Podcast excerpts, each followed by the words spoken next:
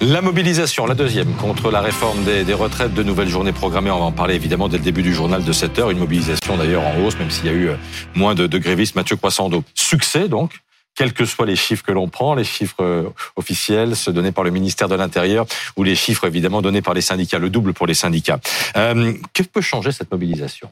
Bah, Rien. Pour l'instant.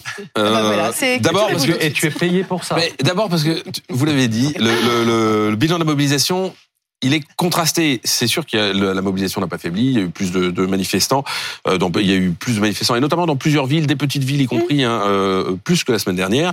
Enfin, plus que le 19 janvier, pardon. Le Front syndical a tenu aussi. Ça, c'est plutôt euh, des bonnes nouvelles pour pour les opposants. Vous voyez les chiffres. Hein.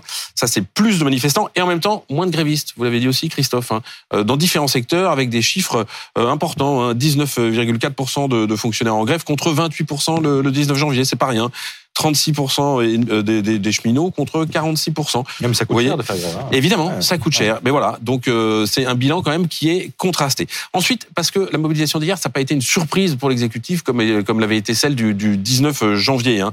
Euh, la mobilisation était attendue, anticipée. C'est d'ailleurs pour cette raison que la première ministre avait déclaré dès dimanche, en annonçant la couleur, que les 64 ans n'étaient plus négociables, quoi qu'il arrive, quoi que, que, quel que soit le, succès de, de, la mhm. manifestation euh, d'hier.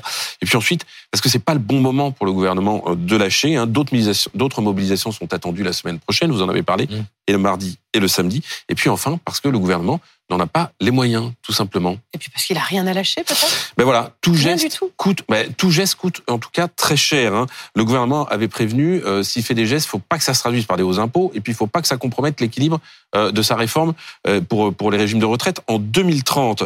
Alors hier, Chose intéressante, hein. Raymond Soubi, qui est un expert en relations sociales, qui était l'ancien conseiller de Nicolas Sarkozy, a chiffré ce qu'avait déjà lâché le gouvernement au LR. Vous savez, mhm. le report de l'âge légal à 64 plutôt que 65, mhm. et puis la revalorisation des petites retraites.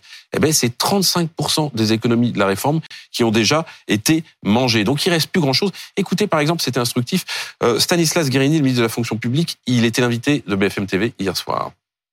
Il y a un certain nombre de thématiques euh, sur l'emploi des seniors, euh, sur des clauses de revoyure. Il y a des sujets que les députés sont en train de discuter. Ben, tout ça, on n'est pas sourd, on n'est pas insensible. On va regarder, bien sûr.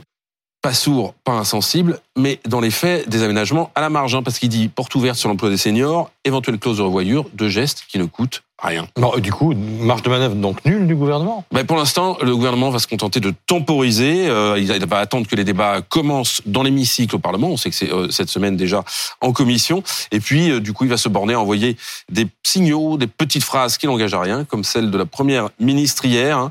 La réforme des retraites suscite des interrogations et des doutes. Nous les entendons. Le débat parlementaire s'ouvre. Il permettra d'enrichir notre projet avec un cap assurer l'avenir de notre système par répartition c'est notre responsabilité. Elle fait le même tweet tous les deux jours. À peu près. Et puis c'est un sacré euphémisme hein, quand même, parce que des doutes et des interrogations. Hier, on a quand même entendu du rejet et de la colère. Merci Mathieu.